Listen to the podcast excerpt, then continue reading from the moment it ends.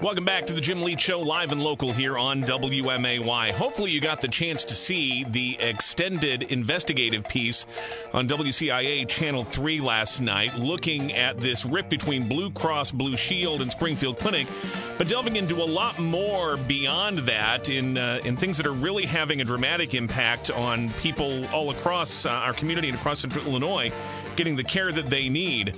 Mark Maxwell of WCIA Channel 3, uh, driving force behind that, and is here with us live this afternoon. Mark, thank you for taking the time. I know it's a busy day for you, but we appreciate it. Jim, thanks for having me. Well, we, of course, have reported on this split between Blue Cross Blue Shield and Springfield Clinic. Uh, you went a lot further than this. What led to this deeper dive and this expanded uh, half hour investigative piece that aired?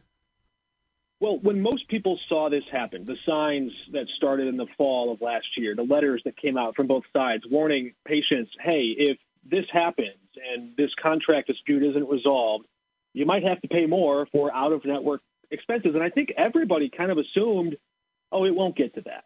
It, it won't go that long. And if they do, and when the split happened in November, and all of a sudden it's like, well, okay, both sides are just bluffing, and one of them will come to the table. And the longer this went on, the trickle turned into a flood of stories of people who were saying, my bills are huge. I mean, these are cancer patients in some instances who were covered for chemo treatments. Then all of a sudden the split happened. Now they're supposed to be promised this protection of continuity of care.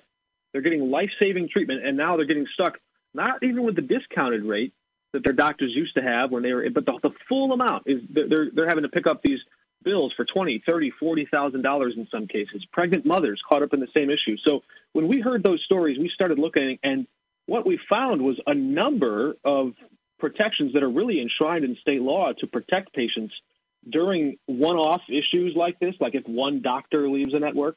But in this case, it was the whole clinic of 650 providers, and it's it, you know, we always talk about the ripple effect reaching everyone. This was like dropping a rock in the middle of Lake Spring, a boulder in Lake Springfield. It's hitting everyone. You know, and uh, I, I want to come back to uh, the, the the laws that, that govern this and the processes that are supposed to be in place to protect consumers here. I, I want to start with what you referenced as continuity of care. Uh, explain what that specifically refers to and how it, it's not being fulfilled in this situation. Right. So a, a, lot of patients that enjoy good health, you know, they might not be under the constant treatment of a doctor. And so they might not need that promise, right? Because they're just going in for an annual checkup or something. But a person who is experiencing cancer, they're about to deliver a baby. I mean, these are time sensitive issues that have to be constantly uh, overseen by a, an attending physician, maybe a specialist. So the law recognizes that.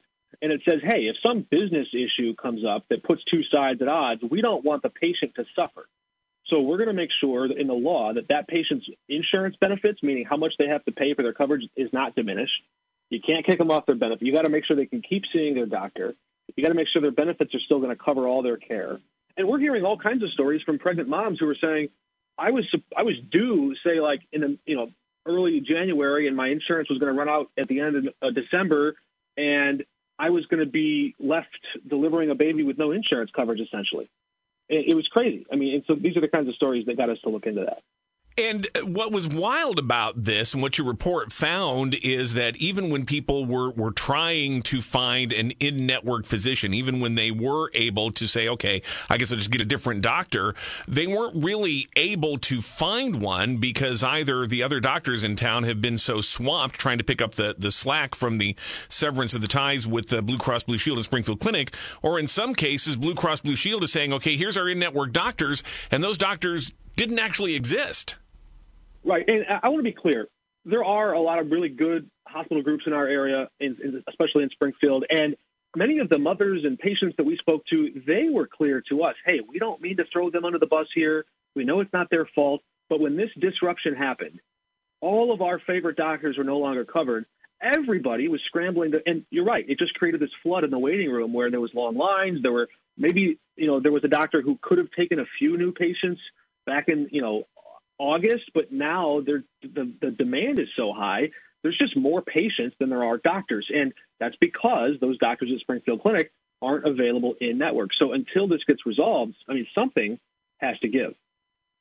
And uh, the the continuity of care, as you noted, says that somebody should be able to stay with their doctor when they're in a situation where they are in in the midst of an ongoing uh, regimen of care.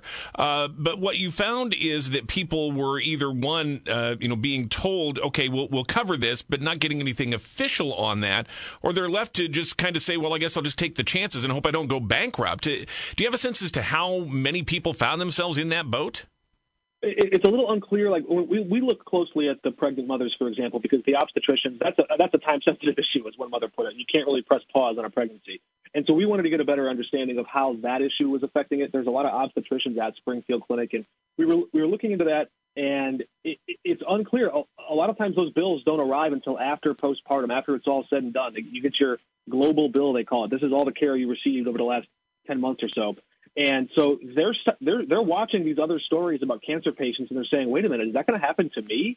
Blue Cross Blue Shield tells us if someone was granted continuity of care verbally in writing, we, know we're going to make sure that they're not overcharged. But at the same time, our, report spells out that we've we've obtained documents that show there were several different procedures where Blue Cross is systematically passing a much higher in, uh, bill onto these patients, even in cases where you know, one had coverage before, then after they're passing this. There's just, it seems like Blue Cross is really throwing down a gauntlet here and saying if you choose to walk into a Springfield Clinic doctor and say you want to keep that doctor because you like them very much, you're going to pay not just the, the your copay or your deductible, you're going to pay the full cost of all that almost as if you didn't have the insurance coverage at all. Talking with Mark Maxwell of WCIA Channel 3, their Target 3 investigation of this mess with Blue Cross Blue Shield after uh, they uh, uh, separated ties with Springfield Clinic and said Springfield Clinic essentially now all out of network. Uh, Mark, you, you, talked to Blue Cross Blue Shield, or at least attempted to. What are they saying about these issues, about the discrepancies in their network listings and doctors who are not available or aren't even in this area, and, and people who are paying for insurance but then can't find a doctor to actually provide care to them. What's the uh, what's Blue Cross Blue Shield's response to this? Right, they're being pretty careful. They're not opening up to a, you know an interview. Like I imagine they won't just get on the phone with you and answer a bunch of pointed questions. They want to send careful, crafted emails. So, for example, we we asked them for a breakdown. How many specialists for each of these specific specialties do you have in the area within 30 or 60 miles of Springfield? And they wouldn't answer that. They just said, well, we have 3,000 providers overall.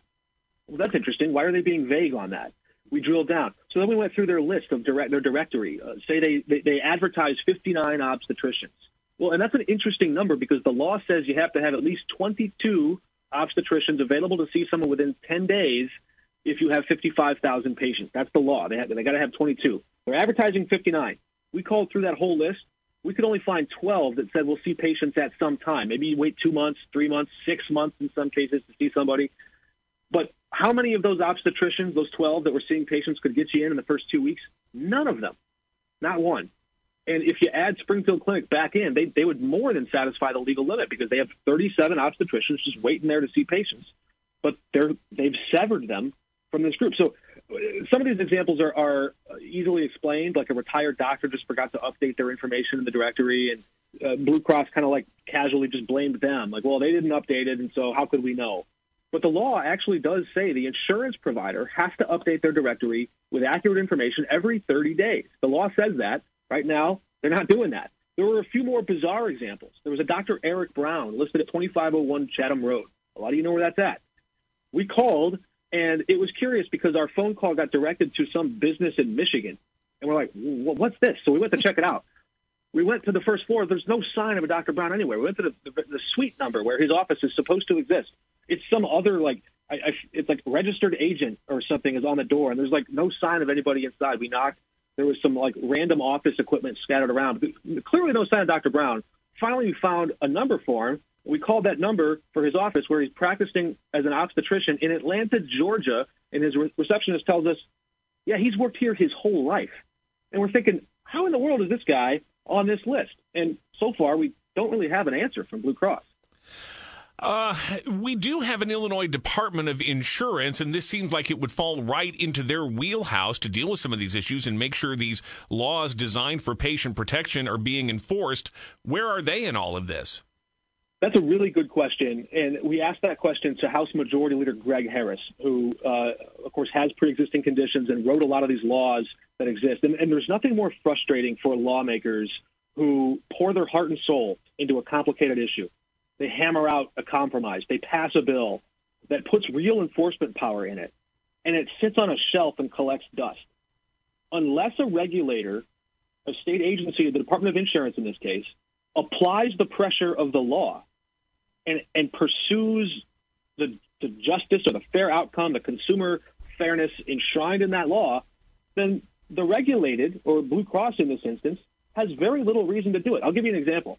This gets a little wonky, but every time a state agency has a new law passed down onto it, it's incumbent on that state agency, if they wish, to, to write rules, to basically send a signal to the insurance company in this case, hey, here's how we're going to, this is the real life application of how this law is going to regulate your industry, here's what it's going to look like. We're going to write rules, and you're going to have to follow them.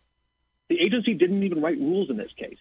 They've just basically let this sit here. They could get more aggressive, but the Department of Insurance, when we started asking questions and filed a flurry of Freedom of Information Act requests, all of a sudden they said, oh, you know what? We know this happened about 100 days ago, uh, but we'd like to see that network that you're selling to your employers in the Springfield area, Blue Cross. Why don't you go ahead and send us your list? Uh, Blue Cross is still saying this massive disruption hasn't really constituted a material change in their network. That's a legal term in the, in the law there, a material change. Blue Cross denies that this action constituted a material change. The Department of Insurance has, I guess reluctantly, up to this point, they've now agreed with our reporting and said, yeah, this looks like a material change to us. So they're inching in the direction of applying a little bit more regulatory pressure on Blue Cross, but they're the biggest insurer in the state, and I think there might be some reluctance to really go after them here.